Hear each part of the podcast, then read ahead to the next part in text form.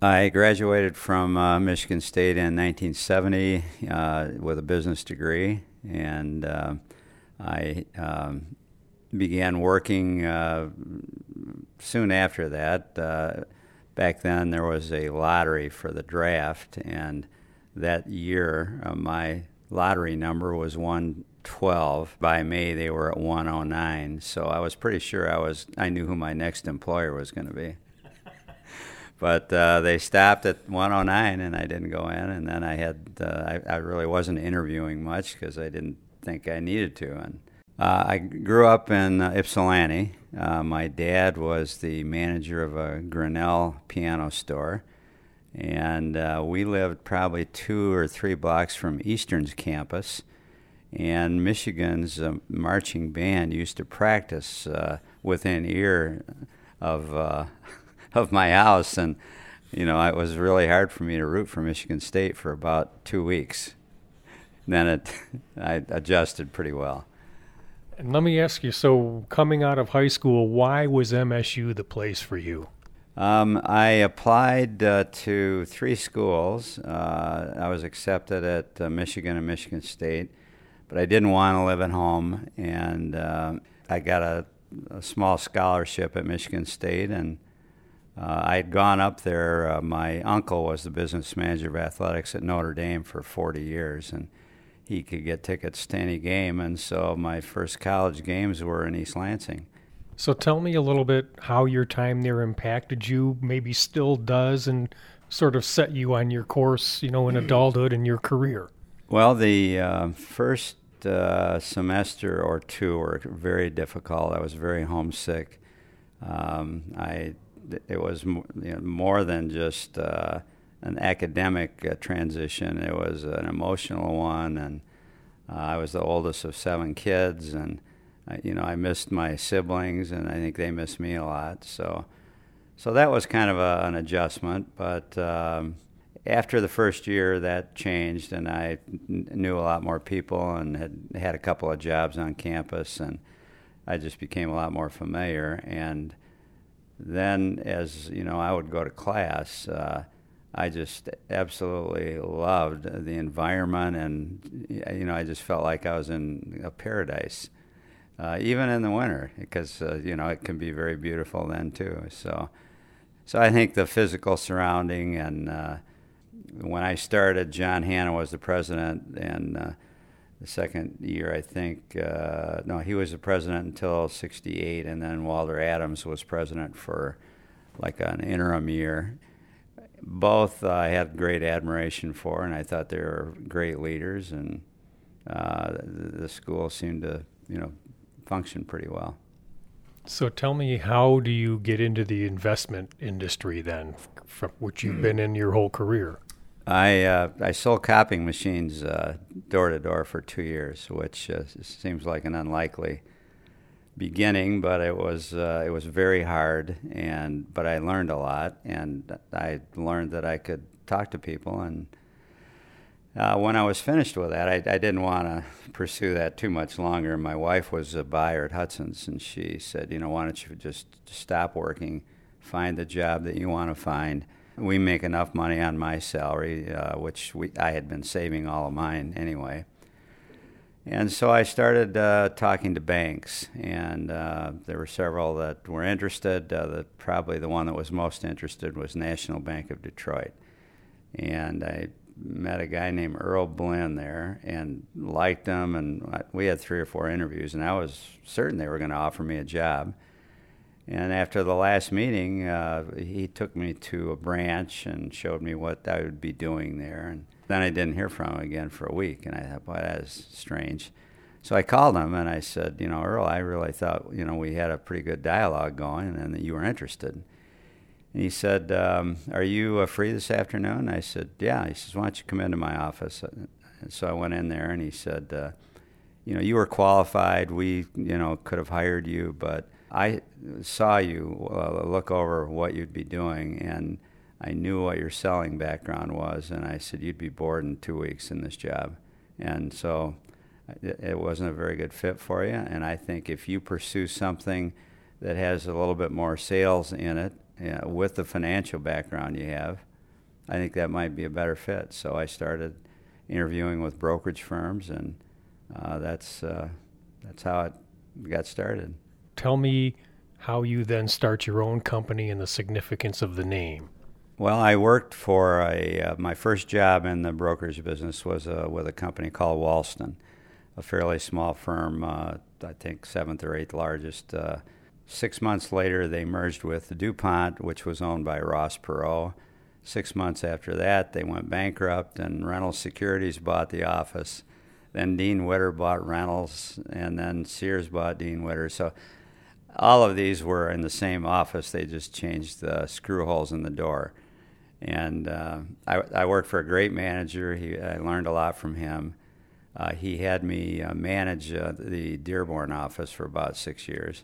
But uh, one of the conflicts I had was that uh, we were encouraged to sell products that had the highest commission, and you know, not, I knew weren't necessarily the best thing. And uh, so I just thought, you know, I really think there's a better way to do this. And after a couple of years, I realized that I could start a company, and uh, I had a, a, fellow working for me who knew a lot more about the technology than I did, and that would have been a roadblock if I'd done that on my own. So he helped with that. And uh, you know, when the the name uh, came about, because I didn't want it to be named after me, I wanted to find a name that represented uh, the values and the culture that we were hoping to uh, to to build. And so, white pine uh, was Michigan state tree. It's a fast-growing tree. When uh, you know there's a, a storm, there might be a branch or two that gets whacked off, and it even gives it more character after that happens. And uh, but it's it's also you know pretty disease resistant, and it withstands uh, an awful lot of turmoil, which you have to do in this business. Tell me a little bit more about like the actual being a student at MSU kind of prepared you for your career. To be honest with you, I probably learned a lot more outside the classroom than I did in. I was a mediocre student. I you know struggled in some areas. There was, I was you know pretty good in others, but you know I really uh, didn't uh, uh, probably apply myself like I should have. I, I, I loved a lot of the classes. Uh, I, I had a fair amount of econ and the upper level econ classes I liked a lot. Um, I was in Walter Adams's class. One more kind of question on your business, just to tap your expertise and I know you could probably hold a conference on this, but how has the investment world evolved over the years? What are some of the challenges and opportunities you and your clients deal with today, and are they different? They're quite different. I think uh, there is a lot more uh, mechanical nature to the business today. There's uh, a lot of stuff is just done by programming. Uh, there's not as much, uh, I, I don't think, individual stock selection as there was when I started. Frankly, I probably took a lot more risk when I was younger just because I didn't know any better. I probably wasn't as diversified as I should have been. However, I, I, uh, I did have a pretty contrarian way of looking at things, so I was comfortable buying stuff that nobody else wanted. And when everybody liked it, I really uh, was ready to get out of it. And I had, you know, a, a fair amount of success uh, with that.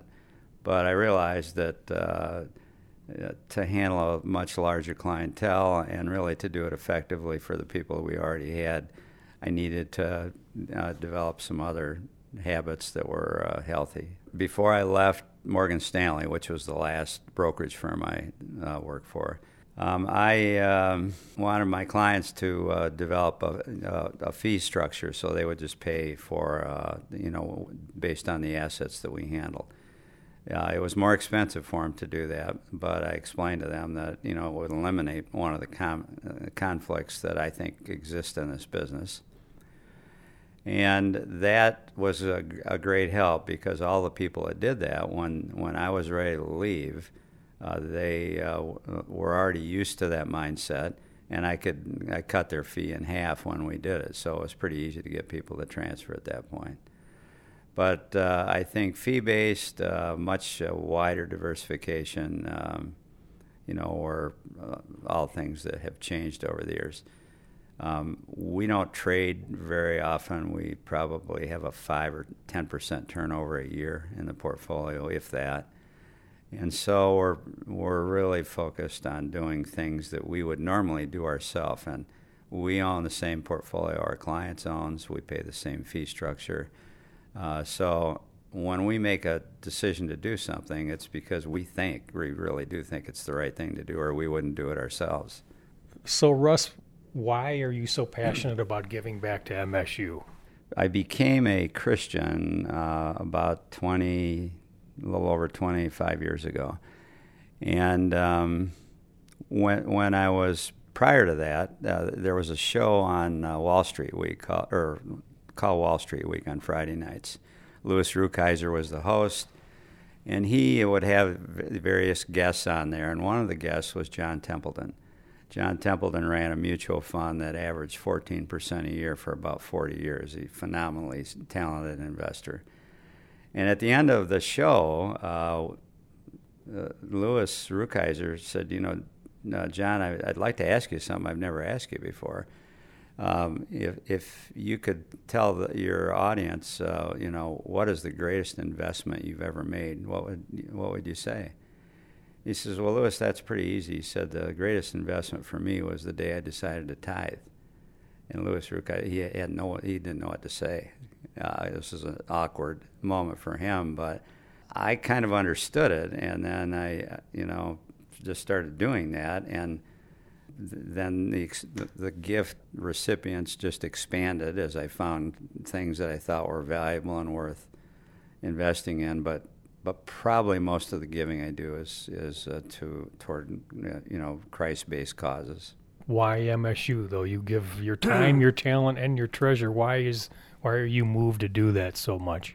In hindsight, I, I re- realized going to Michigan State really fit my personality more than uh, you know a more famous uh, school more than Ann Arbor uh, because it focused on just normal people and people that maybe would never have a chance to go to school, and they personify that uh, by also going back into the community and where can we, uh, you know, apply and help people that are living there right now. So there's a project uh, that you know I've been supporting for probably I don't know six or seven, eight years, and it's taken a while to get started, but it's uh, ramping up now, and it's an urban garden uh, on the west side of Detroit, about four blocks from where I lived right after I got married.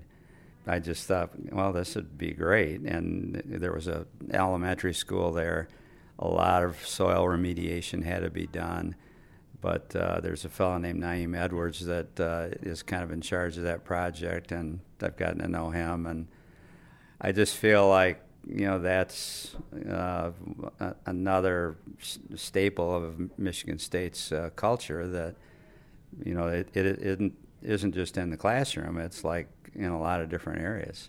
Where did this love for horticulture and agriculture come from?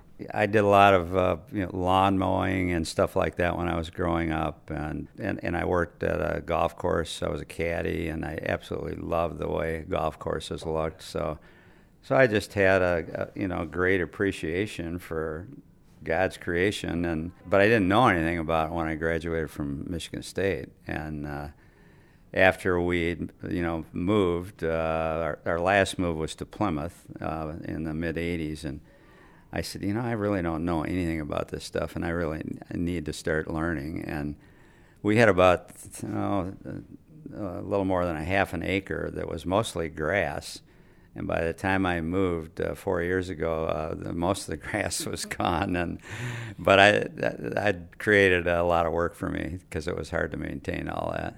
When did you decide to do the Master Gardener program somewhere in there? And imagine that was impactful. It, it, people seem to really enjoy that program. So that was in the late '90s, and um, it was. Uh, I think it was a 10 week uh, class, and we met four for four hours, you know, once a week until it was over.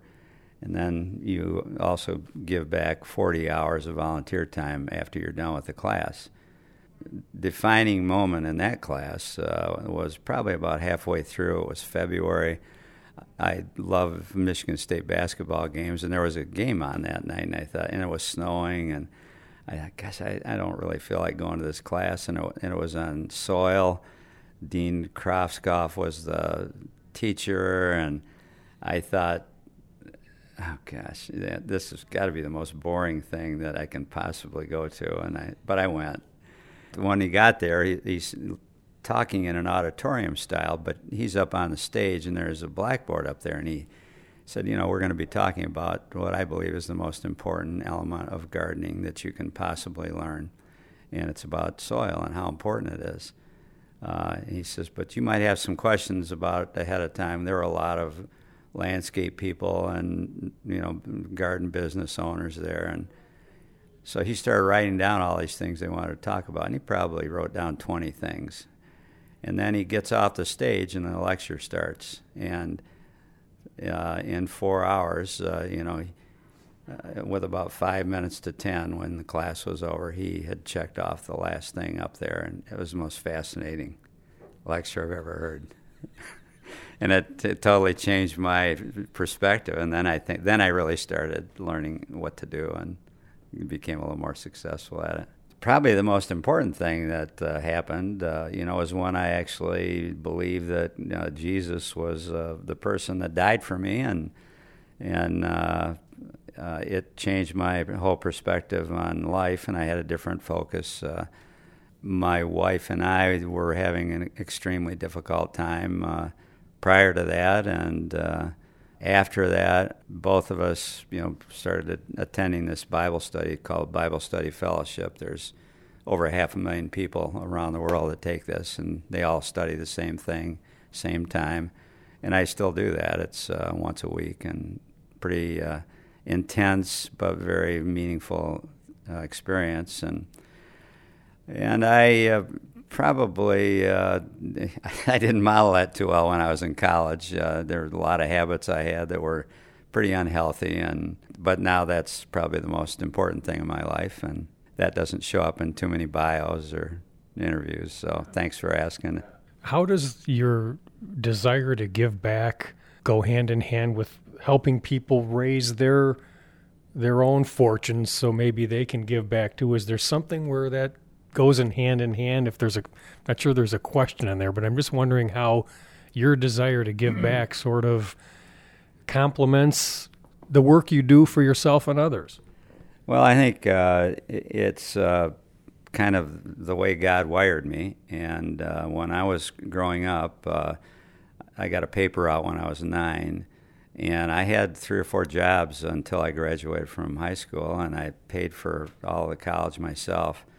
But during that time, you know, I w- would buy gifts for my siblings, and it, it, I think I got a lot more joy out of it than they did. It was just fun to do, and so I sort of got used to that. And uh, as my Christian walk grew, it just became apparent to me that you're really given all this to help others with it. It's not for you. I mean, you can enjoy some of it, and that's great, but if it's all about you, then uh, boy, you're not going to have a whole lot of impact on anybody. Russ, one last thing, and it can be about investment banking, but maybe some of your advice for the young Spartans studying at MSU today. Well, one uh, um, case study we have uh, at White Pine is the um, case study of twins that each uh, had $10,000 to invest when they graduated from school. And one of them decided that they would start investing most of that.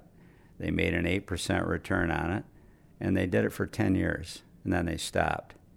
The other one decided, I'm going to have fun. I've been working hard in school, so I'm not going to invest any of it.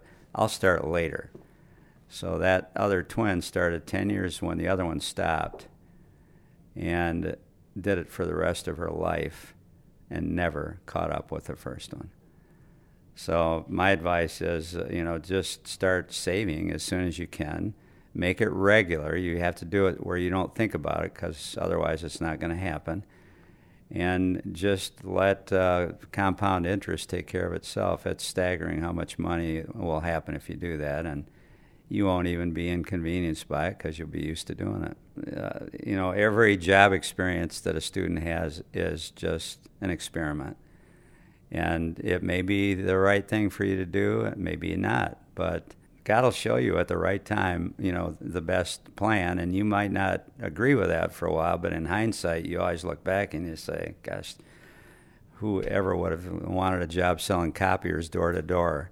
but it was the reason I got hired. It was the reason that I became successful and all these other things because I wasn't afraid to talk to people that other people were afraid to talk to.